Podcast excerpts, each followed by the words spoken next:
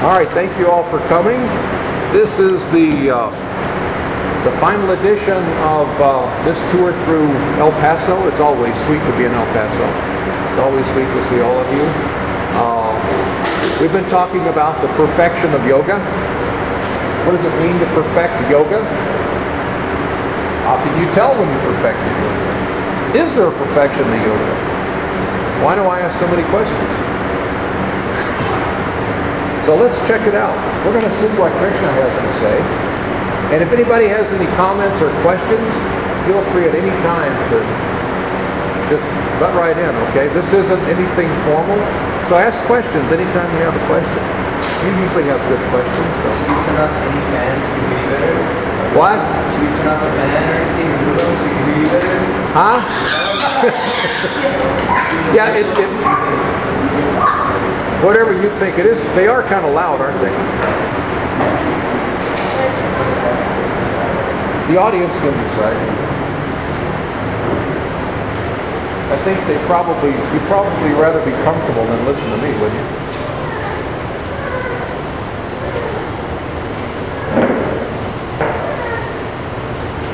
Okay, we're going to talk on the 14th verse of the Bhagavad Gita. This is the title in the chapter entitled Knowledge of the Absolute. So we're going to hear something about Krishna. He gives us a lot of statements that we should pay great attention to, and this is one of them. I'll chant the Sanskrit and then I'll read the English. Daivihi esha gunamayi amamaya burataya Mam eva ye prapajante mayam etam tarantite. Translation. This divine energy of mine, consisting of the three modes of material nature, is difficult to overcome. But those who have surrendered unto me can easily cross beyond it. So, what is Krishna talking about here? He's talking about this gunamayi. Gunamayi means the modes of material nature. The three modes of material nature. Goodness, passion, and ignorance. Guna is also a Sanskrit word which means rope. You see? Rope is something that can tie you, it can bind you. You see? Now if you take three strands of rope and you weave them together, the rope gets even stronger. See? So the three modes of material energy, three modes of material nature, goodness, passion, and ignorance, as they work together, they're very strong to bind you to this material world. So some people wonder, well, what do you mean by these? I'll read a little further in a minute. What do you mean by these modes? These modes are, for instance, let's say goodness. Goodness is something that people sometimes feel that I should perform. I should do something good, you see. Goodness, though, binds you just like anything else. Because if I do something good, then I have to accept good karma. Now, some people say, well, what's wrong with that? Well, because if I have any karma, good or bad, I have to take birth to accept it. So we're trying to get out of these things that bind us to this material world. See? Now, I'll explain the mode of goodness in a moment. But let's talk about the mode of passion. Mode of passion is also a mode that binds us, holds us in this material world, ties us. Passion. Passion is extreme desire. The greatest representation of passion in the material world is sex life, the desire for sex life. But it's not limited to that. I have an intense desire. I have an intense desire to get a very good education with very high marks, because I have an intense desire to get a very good job, very good occupation. And I have an intense desire for that because I want to enjoy the fruits of this job, you see. I want money, because from money I can get lots of nice things, like a great house, nice cars, expensive toys to play with, you know, the very latest in technology. My phone will be the neatest on the block, and I'll have a computer that can walk and talk, and like that, you see. I can also get prestige from that, you see. Ignorance. Ignorance is something that sometimes the mode of passion will drive us to. Now, how is that? We can see every day people are struggling so hard to enjoy, and sometimes they feel like their bodies are just breaking down, you know. So to deal with that, we have these places that have these hours. They're called happy hours. You ever see that as you go down the street? You know, these places, and happy hour, 7 or, you know, 5 till 7 or whatever. This one over here has got a happy hour. It's a little different, so I can go over here for an hour and be happy. Then I can go over here and be happy. What is the nature of this happiness, though? You know, is it truly, are we becoming happy?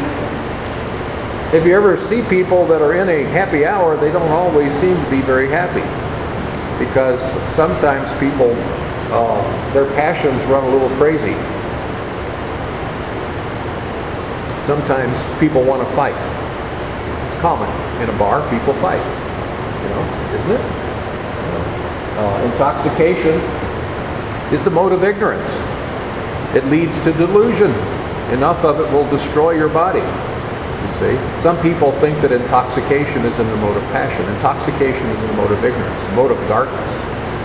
So anything that we perform, any act that we perform, is in one of these modes or a combination. It may be passionate goodness. I want to do something good. I was talking with this young man here, and I've decided to build a hospital because I'm good. Of course, it's going to have my name on it. And that way, everyone will know that I built the hospital, and that's going to help the profits in my bottom line in my business, because people will get, I'll get some recognition from it. So there's some passion in my goodness, you see. And sometimes there's passion in my ignorance, ignorance in my passion, ignorance in my goodness. You know, it all blends together. And if you meditate on that, you can see how we're driven by these things. So there is a mode of goodness which is above and beyond the three modes of material nature. And that's called pure goodness, you see. Now, what's different about pure goodness? Why is it pure? Why do we have goodness and pure goodness? Pure goodness is something that I do out of an act of love to the Supreme Personality of Godhead. In other words, I'm not expecting anything in return, you see. I'm not looking for anything. I do it because I love God. So I may build a hospital, but I do it for the right purpose, you see. It's the intention behind the activity that really counts. Two people may perform the same activity. Their intentions may be different, so therefore the modes are different, you see. And a good way to express that, let's say that you're in a room, and you've got a room over on this side of you and a room over on this side. In this room over here, there's a guy with a very sharp knife, and he intends to cut you. In this room over here, there's another guy with a very sharp knife, and he intends to cut you. So both of these rooms, you got a guy with a very sharp knife that intends to cut me. One of them is a thief. One of them is a surgeon. The cutting is the same. The intention is different, you see. The thief wants to harm and take from me. The surgeon wants to help me in some way, you see. So an action is determined. The value of an action is determined by the intention. Why did I do it? If it's motivated by the material, some sort of material desire, and the things that motivate us in this material world are basically four things. Who knows what those are? Do you know, Aaron? Huh? No, those are the activities. But what are the desires that motivate us to do something? To get up off the couch. And why should I get up off the couch, put on the remote control, and go out into the world? What would motivate me to do that? I want four things. Wealth. profit, fame, adoration, distinction. We are motivated to do activities by the want for fame, profit, adoration, or distinction. You see, I do something because I've got a desire. I want people to adore me. You see, so I'm going to do something to do that, to get that. Typically, it starts out in this material world. Most people want some profit. They want money, because if I get money, along with that, I'm going to get a certain amount of fame. The more money I get, the more fame I can have. You see, everybody in the world knows Bill Gates. You know, he hasn't really done that much when you really think about other great people, but he is the richest guy, or one of the richest, so he's got fame. So wealth will give me fame. Fame, profit. From that, there's going to be a lot of people that are going to adore me, because they're going to want some of my money, you see. They'll be getting some of my money, so they'll adore me. So I'll get my fame, my profit, my adoration. And I'll be distinguished, because I'll do something that'll set me aside from all the others, you see. And that way I can hold my head up and I can look down my nose at those of you who just can't accomplish what I can accomplish, because I'm special. See, I can prove it. Just see my bank account. Ask anybody in the world if they know me. So many people are fond of me. See, I am so distinguished. So it's the same situation that most of us are involved in varying degrees. You see, some people, that's their entire life. Every breath they take is for this fame, profit, adoration, and distinction, you see, to varying degrees. Some people more, some people less, you see. The intelligent person starts to wonder, isn't there something more? Isn't there something better?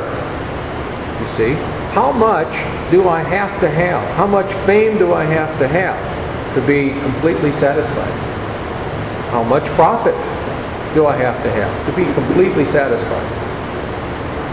You see? A good example we're using, we can address this money thing right away. Our friend Bill Gates, he's a very nice guy, I'm sure.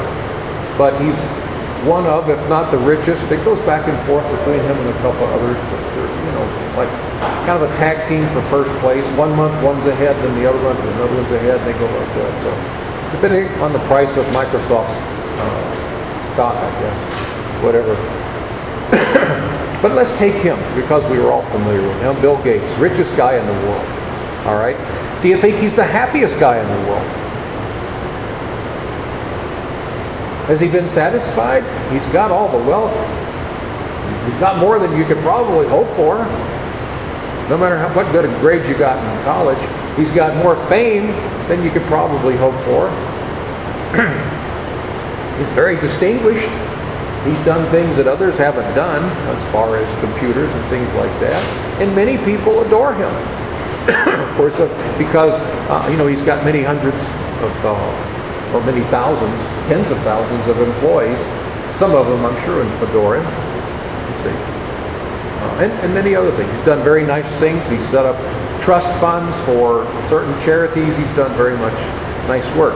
But can we say that he's the happiest guy in the world? You see, if all this that he has, which is fantastic, he's got tremendous amounts of fame, profit, adoration, and distinction. If it's so good, why hasn't he just disappeared? You would think that he's gone as far. He's gone farther than anybody else in history. You see? Now, why hasn't he said, okay, I've got enough. I am so ecstatic that I'm just going to buy an island and you're not going to see me anymore. You see? Because I've got all this fame, I've got all the profit, adoration, distinction, and now I'm completely happy. I feel complete. I'm going to go to my island and I don't plan on coming back, you know, because I'm in ecstasy. I feel wonderful. I don't need anything else. You see? Do you think he feels that way? We don't know for sure, but it's doubtful. It's very doubtful. It's not likely, you see. So we conceive that these material desires will never be satisfied. The nature of material desires is they cannot be satisfied. They're insatiable. We can try and try and try. We can get in the mode of passion, thinking that it's going to deliver me some ecstasy. It never does. Now, we do get some temporary hints. It seems like for a while, you know, we go through phases where we might have some landfall of profit, and we feel really great for a while. And that's only followed by, okay, now what? Now I have to do more.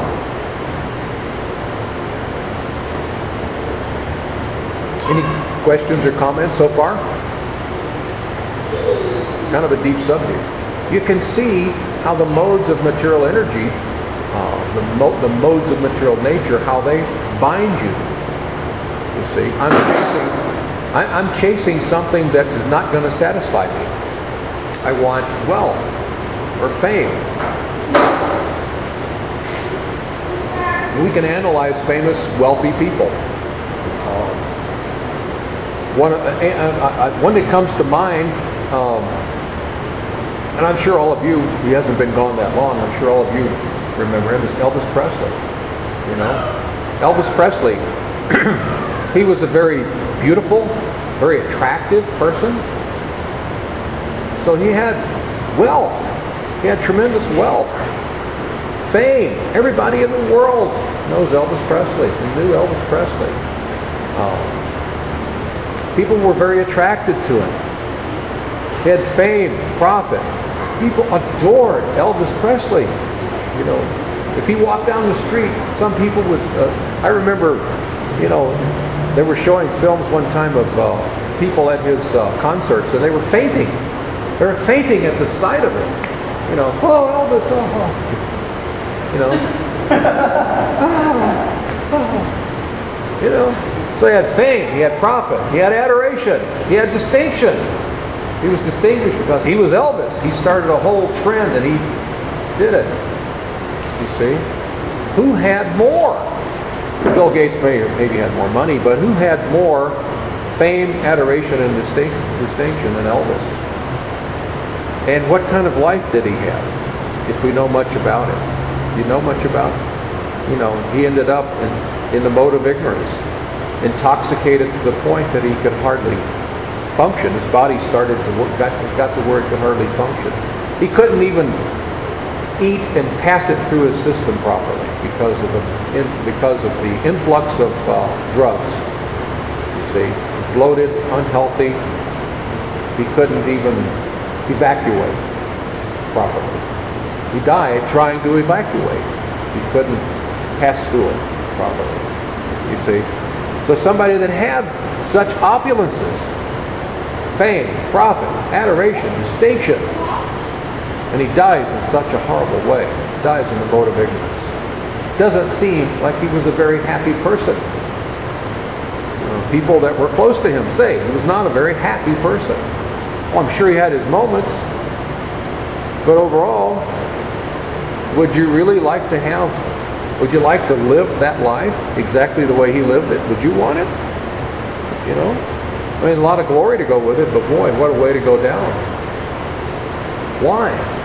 Now we may think, yeah, but you know, if I had that chance, I'd make it work, you know? Give me that wealth, fame, adoration, and distinction. Well, I'll show you a guy that's really happy. You see? We might have thought, we may think like that. But I'm sure Elvis thought like that at one time too. The cold hard fact is that it is not, material energy is not going to satisfy us. It never has and it never will. Except for those moments when we might get something new. You ever notice like, we notice in technology, somebody, I remember through the years, I remember in the beginning, the only people who had mobile phones, and they used to be called mobile phones because, actually, in the beginning, they were called car phones because they're only in cars. You remember that? You never saw any. Nobody walked around with them. If you had a phone that was not a landline, it was in your car. And the only people that had car phones were in business. and they use them for their business. It was very expensive. You know, they cost like $2,500 way back in the 80s, and they were 35 cents a minute to talk on them or something like that, you know. So it's very expensive. And people that got them were very, they thought, now I'm very distinguished, you know, because I'm one of the very, very, very few that has a phone in my car. I have a phone in my car. And you can tell by this little antenna. You can see the antenna going out of the back window. It shows that I have a car phone. And it got to be such a symptom of prestige that some places started selling fake antennas that you could put on your back window. It looked like you had a car phone. Okay. And then it started to spread. Now, just about everybody, when they first got their car phone, they thought, "Wow, this is great! You know, this is I made it! I made it! You know, wow! Let me see, who am I going to call? Hey, Mom, it's me. Guess where I'm calling you from? No, I'm in my car. Yeah, I have a car phone. You see." And then as time went by, one day I saw this guy walking down the street, and he had this big white brick up to his head. And I thought, "What's that?" You know. And I, wow, that guy's walking around the street with a telephone. You know, they call those mobile phones. It was big, you know, Motorola made them. Big, heavy thing, you know. You know, walking around. And I'm sure the first people who got those thought, wow, look how distinguished I am. You know. Look at my phone, you know, it's as big as, it's like this. Hey, Mom, guess where I'm calling you from? No, I'm not in my car. No, I'm walking down the street. Yeah. I have a mobile phone. You see? So everybody went through that thrill. I got a mobile phone. Guess why? And then the mobile phones got smaller.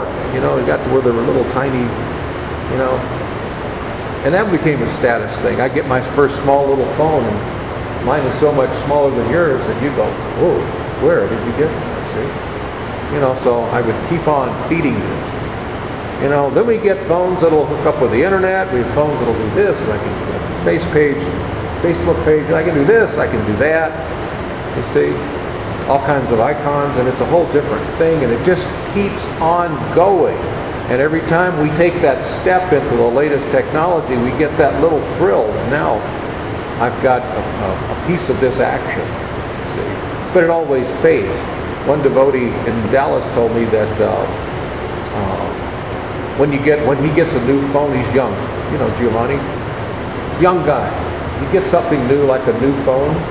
He's bored with it after 2 weeks.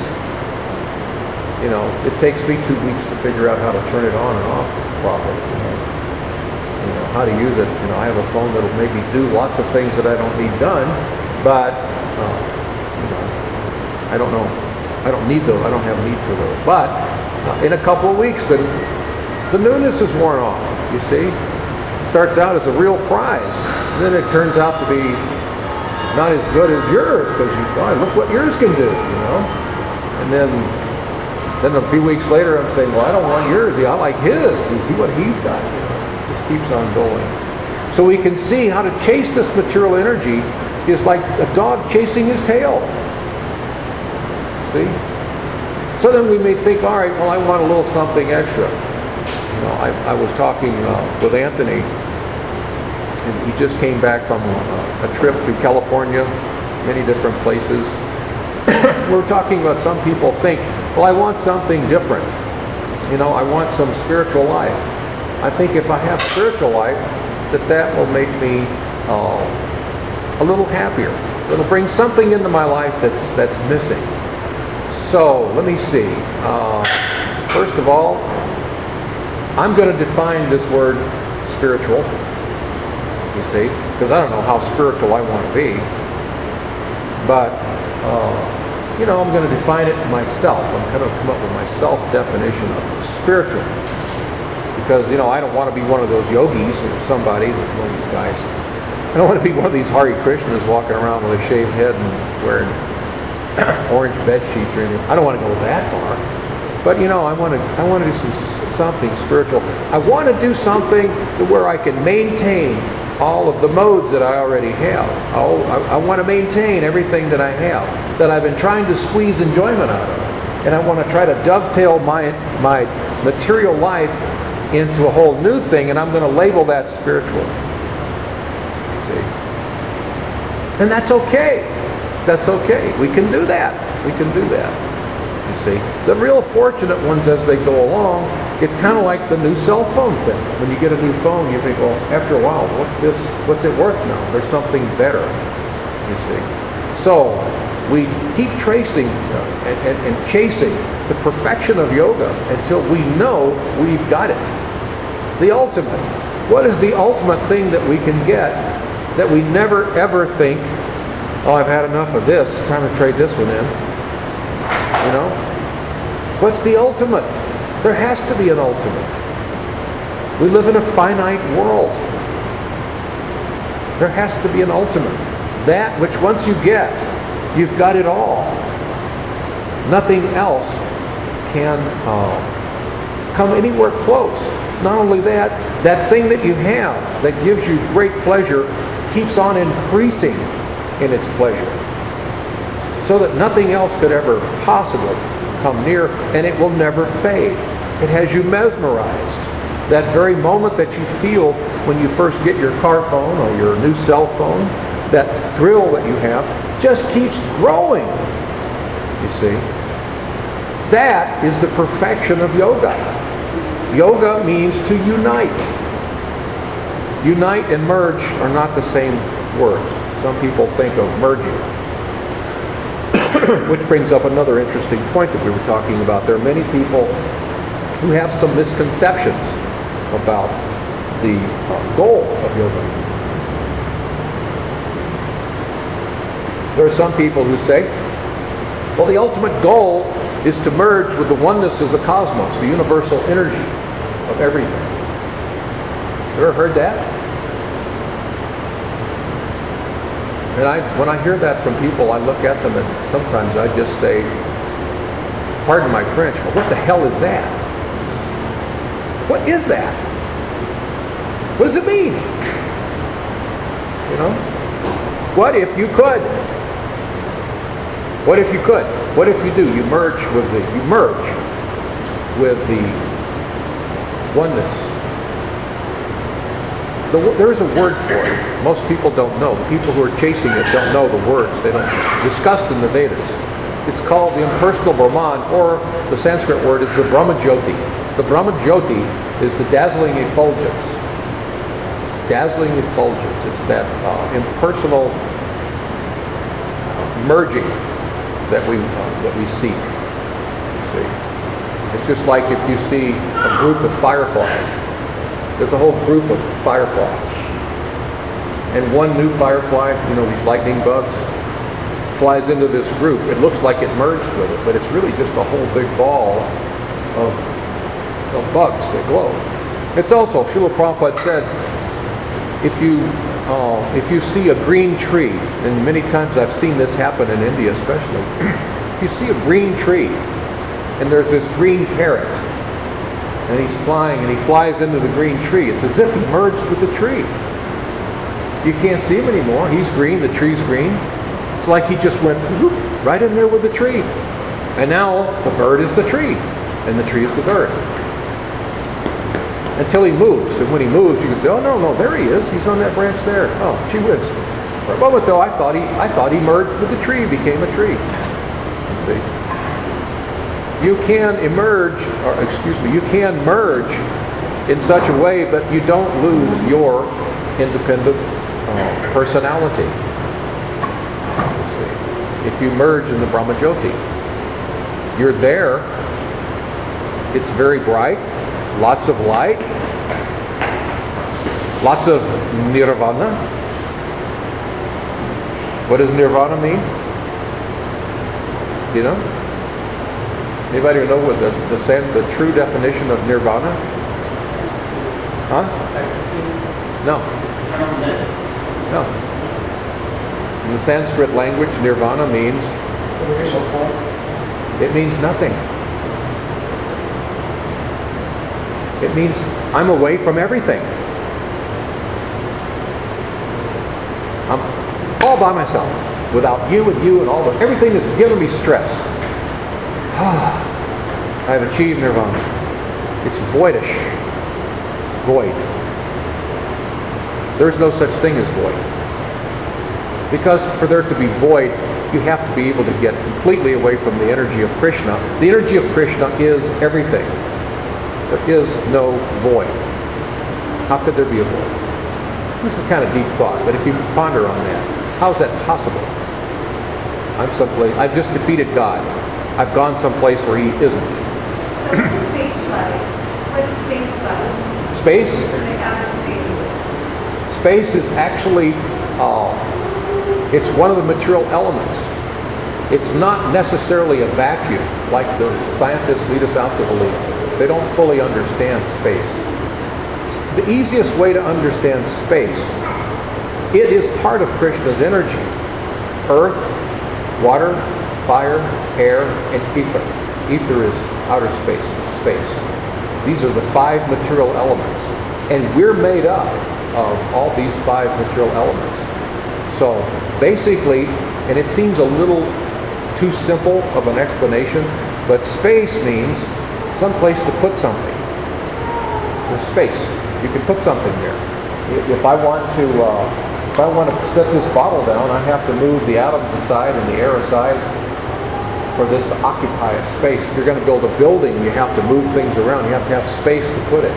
And there's still things there that have to get out of the way. Small atoms and... You see, well, in space, it's space. However, it is one of the material elements, and our bodies are made up of it. It is Krishna. It's part of his energy. That's the closest thing to a void that we could get, right outside the Earth's atmosphere. You see. Does that make any sense? That's kind of it's a little difficult to explain, but it's basically just space, a place where there isn't anything. But it's not a void. It's part of the material energy, and the material energy is part of Krishna's inferior energy. See? He is the superior energy, the material elements are the inferior energy, and we are the marginal energy.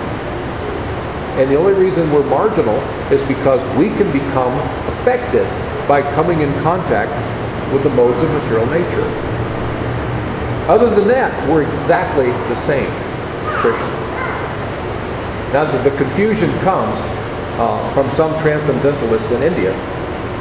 When they read in the Vedas where it states that we are of the same chemical composition, so to speak, as Krishna. In other words, it's like if you were to take a drop of salt water and analyze it under a microscope, it's the same chemical composition as the ocean. You see? It's the same. The drop and the ocean are the same. So we, the living entity, and Krishna are the same material. But what they don't understand is that the spiritual world has different laws than the material world. In the material world, you are either this or you're that. Everybody knows you can't be both. In the spiritual world, Krishna has this achintya-bheda-bheda-tattva potency. The spiritual world, things are simultaneously one and different. You see, the material world is very temporary, it's very upside down, it's very backward, and we think that the laws here are accurate laws. You see, the true laws are in the spiritual world. In the spiritual world, things are simultaneously one and different. So simultaneously, I am Krishna. And I'm not Krishna. I am an independent personality.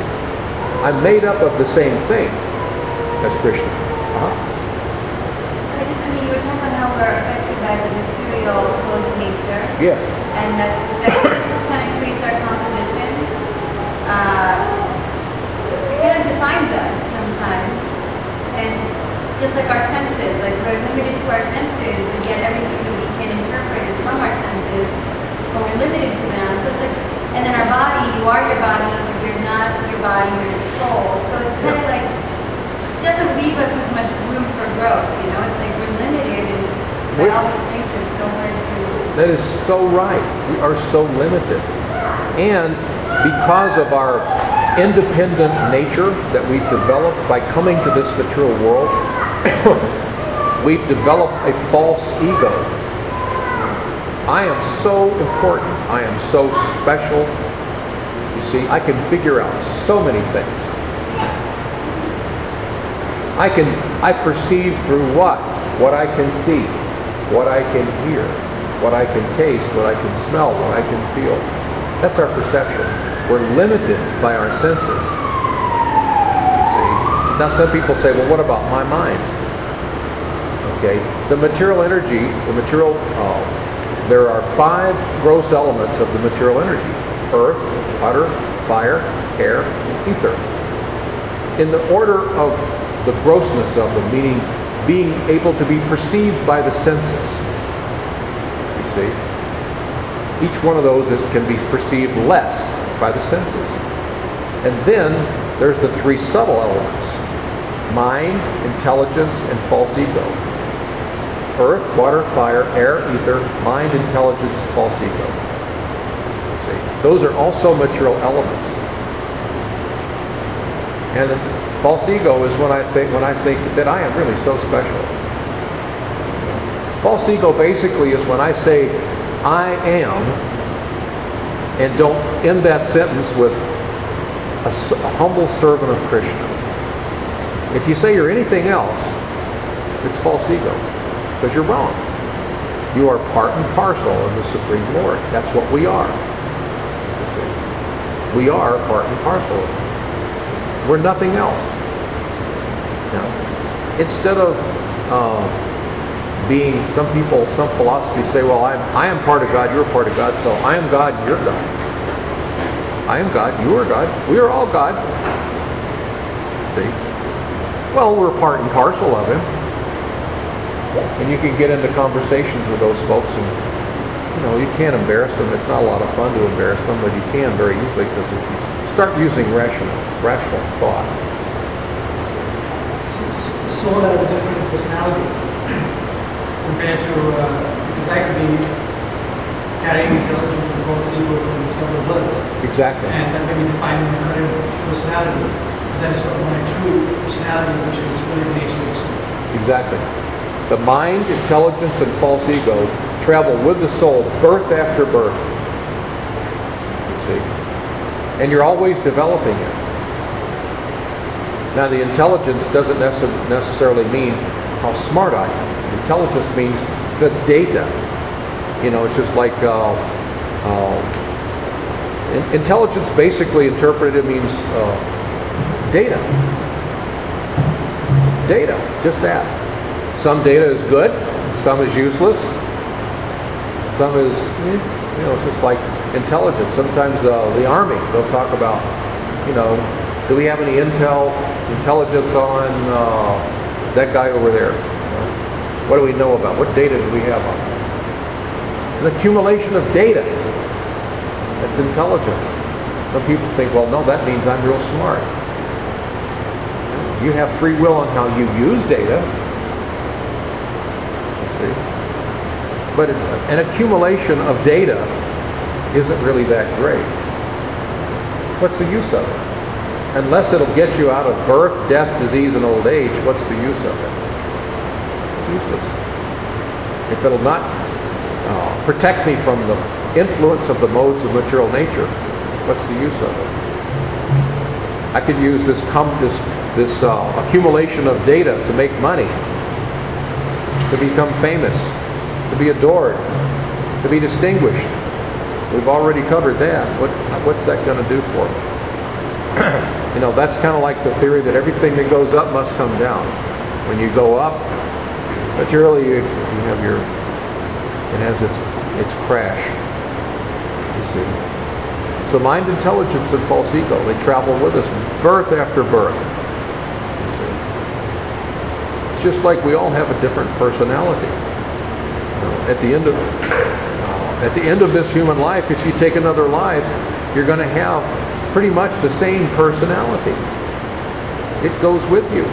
You ever notice how dogs and cats? You ever notice the dogs? They have personality. You can have 5 or 6 dogs, all from the same litter, all the same color. And they're all different. See? Cats are the same way. Some people think a cat's a cat or whatever. Well, you get to know some cat, you know, and you think, hey, wow, you've got a unique personality. It's just like some people think, well, how is that possible? Although we can admit that every snowflake is entirely different. How many gazillions of snowflakes have fallen on this planet? And each one is entirely different. They're not exactly, none of them are exactly the same. See? So none of us, as living entities, as the spirit soul, the jiva-atma, none of us is exactly the same. And we are unlimited. We're unlimited. See?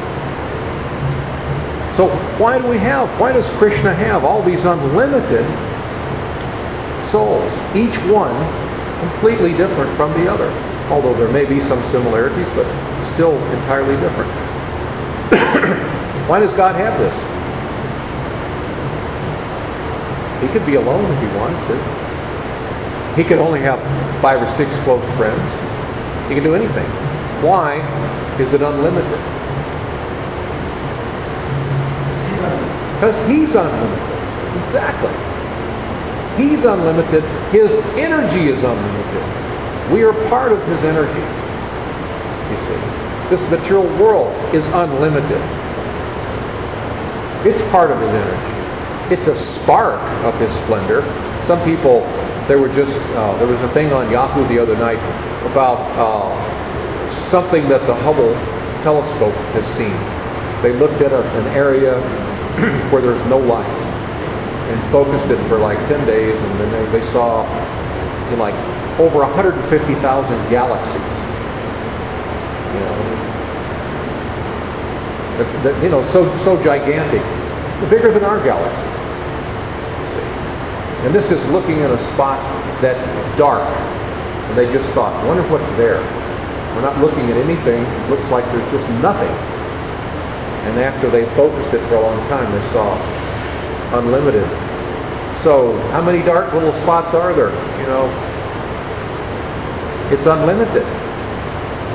It's a spark of his splendor. To him, it's a piece of cake, you see. Now, can we imagine what this creator of this fantastic cosmic manifestation is? What is he like?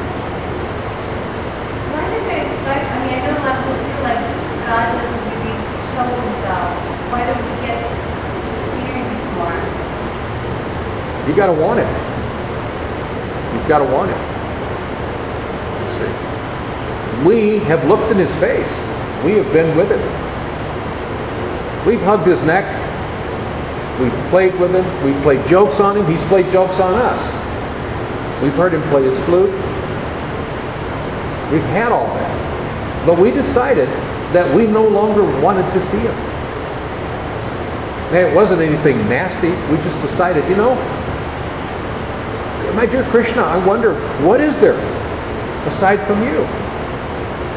You're very wonderful, and I love you dearly, but I wonder. I just wonder, what is there beside you? Now, Krishna could say, oh, you fool, there's nothing beside me. I'm everything.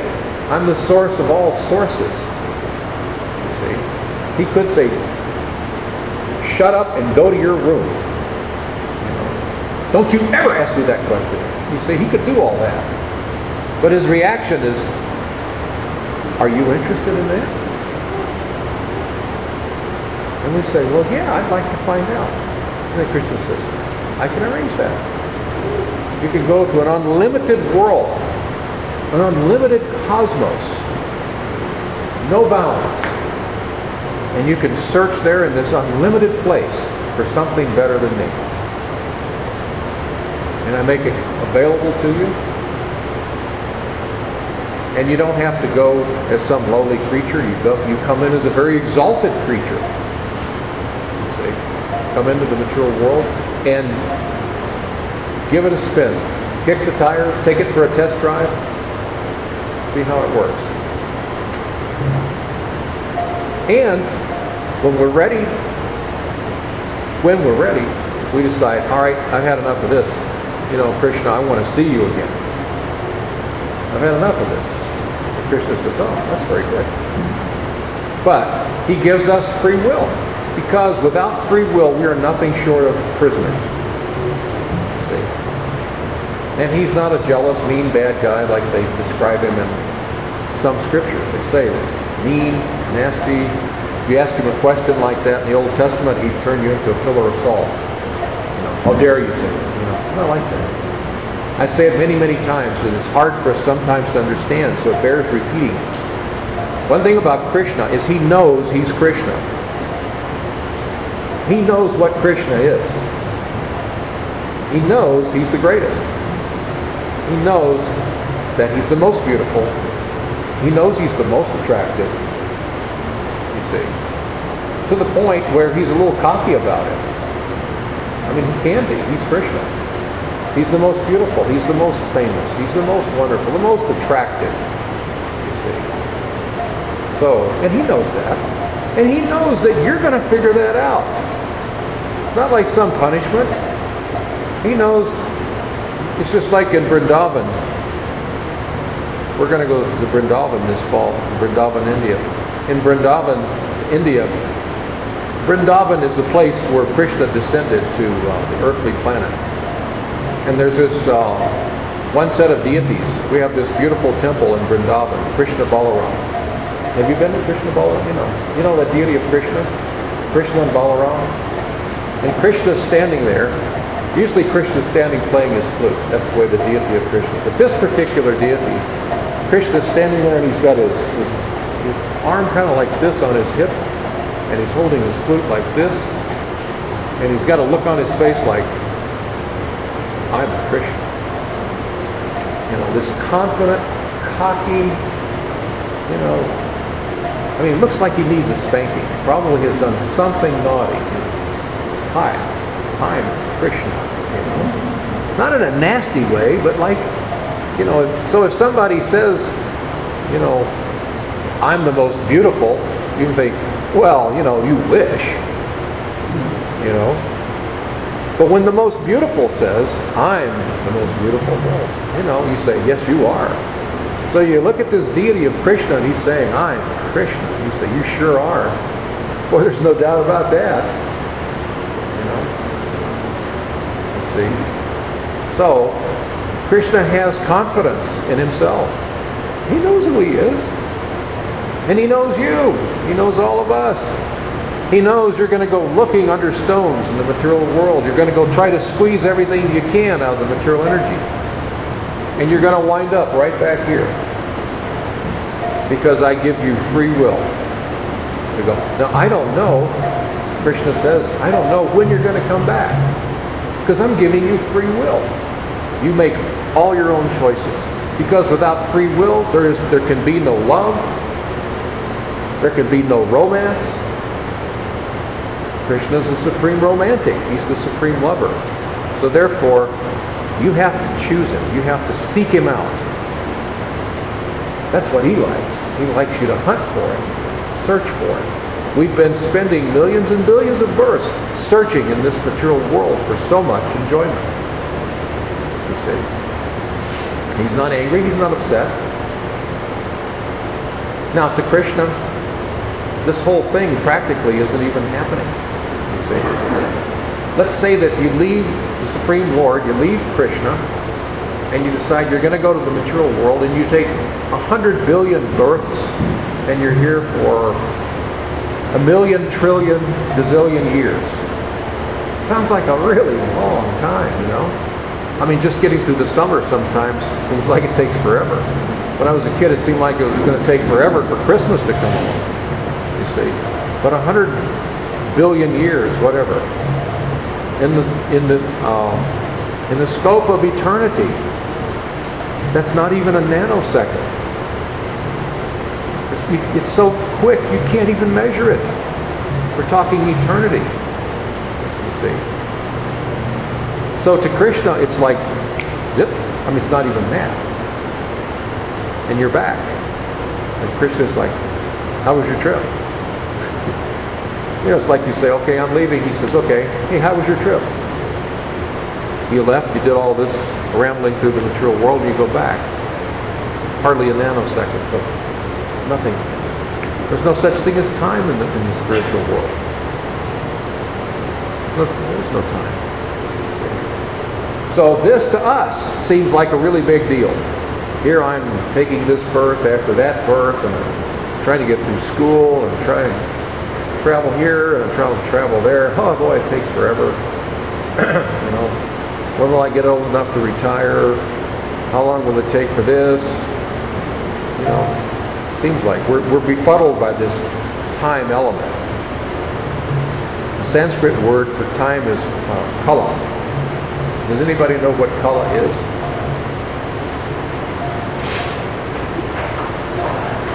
Time is Krishna. Krishna says in Bhagavad Gita, "Time I am. I'm the destroyer of worlds." Krishna comes to this material world in the form of kala, time. As time's passing, you're experiencing Krishna. Krishna is here in the form of time. If he didn't come in time, the material world would never age. It would be eternal. Nothing would wind down. You see? So Krishna comes as this eternal time. That is time. Time I am, destroyer of worlds. Arjuna was wondering, who are you? And Krishna was telling him, I'm the one that makes things get old. Because everything that emanates from the Supreme, because the Supreme is perfect, everything that emanates from the Supreme is also perfect. So for there to have any sort of a duration, Krishna has to engineer that in the form of time. Any more questions? Comments? You usually have a question.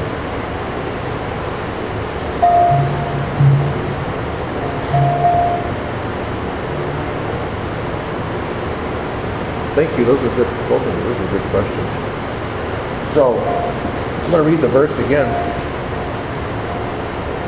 Krishna says this divine energy of mind consisting of the three modes of material nature is difficult to overcome, but those who have surrendered unto me can easily cross beyond it. You know, now there's a tough word in there to deal with. I don't know about you, but I don't like it. Surrender. Such negative connotations. You know, the Japanese surrendered to the Americans. Lee surrendered to Grant, you know. Huh? Read it again? Sure. Krishna says this divine energy of mind, consisting of the three modes of material nature, is difficult to overcome. But those who have surrendered unto me can easily cross beyond it. See? But we don't like that, you know, I don't know about you guys, I don't want to surrender to anybody. I want you to surrender to me. Well, I want to be the top dog. I want to be numero uno. I already think I am. I just want everybody else to realize it. See? I'm special. That's our thinking. So why? What does this word mean, anyway? Why is it so negative? Because of synonymous with submission. Exactly. And I don't want to submit. I want you to submit to me. If we're in an argument, I want to win it. And even if you prove that I'm wrong, it's still going to be hard for me to admit it. I'm going to say, oh yeah, well yeah. Rarely does somebody say, you know, you've defeated me. My dear sir, you were absolutely right. I was wrong. That's kind of rare. We don't like that. Yeah. Bad taste. It's kind of hard to say that. Surrender.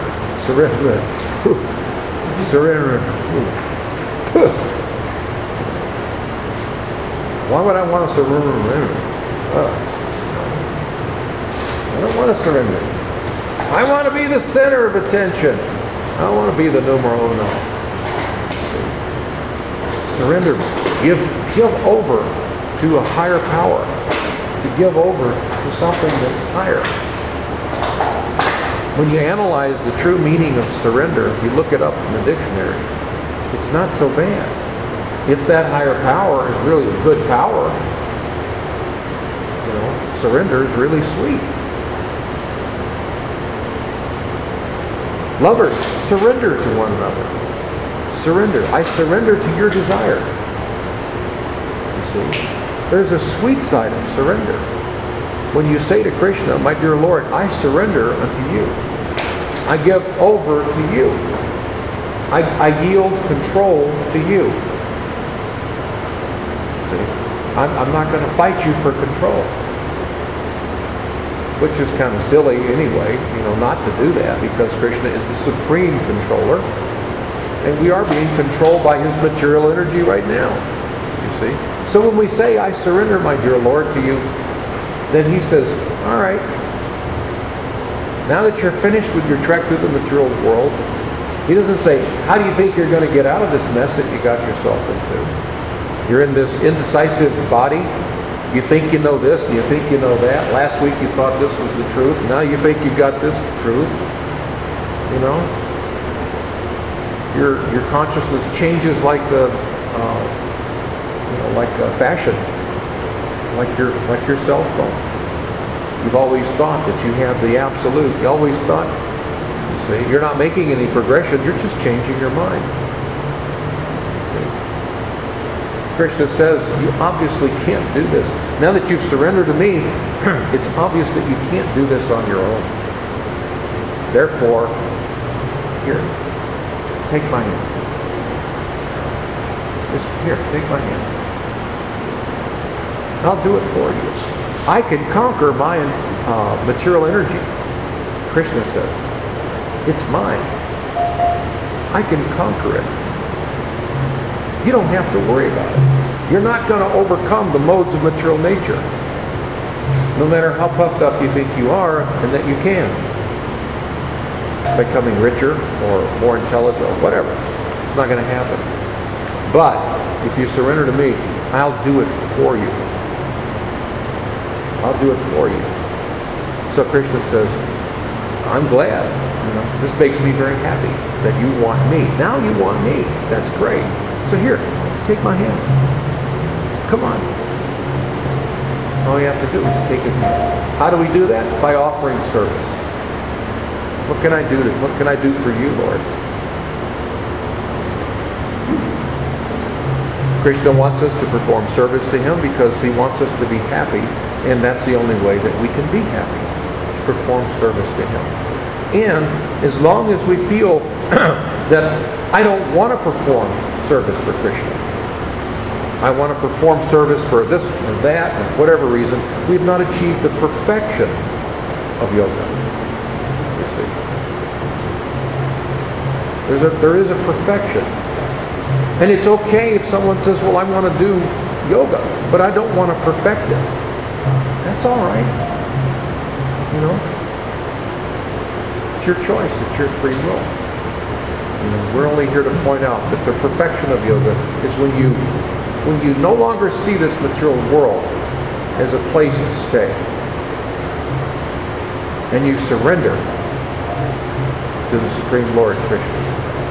When you surrender to Krishna, when you've developed Krishna prema, pure love of God, you have perfected all yoga processes.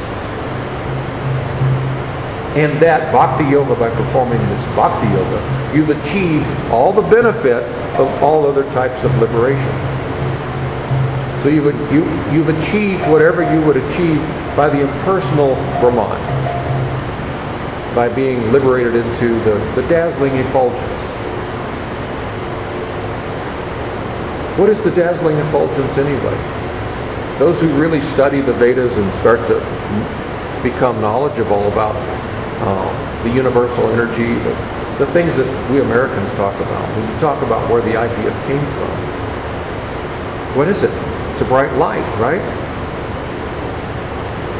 Really, really intelligent people will wonder, where does this light come from?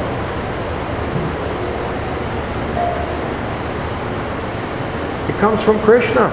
It's the glow that comes from the inner part of the Vaikuntha planets.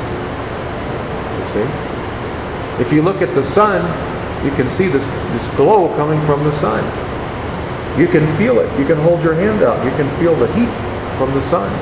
You can say, I'm experiencing the sun right now. And that's true. But there's a source of the sunlight. There's a sun planet. You see? So this impersonal Brahman, the Brahma Jyoti, the dazzling effulgence, is the dazzling effulgence of Krishna. You see? It is his energy. It is real. It is there. All right. So, if there's no other questions, thank you all so much. Maybe we should have some more kirtan. We'll have kirtan. We don't have any prasadam to hand out tonight, unfortunately, but I promise you something very, very nice when I come back. Thank you all for coming. Hare Krishna.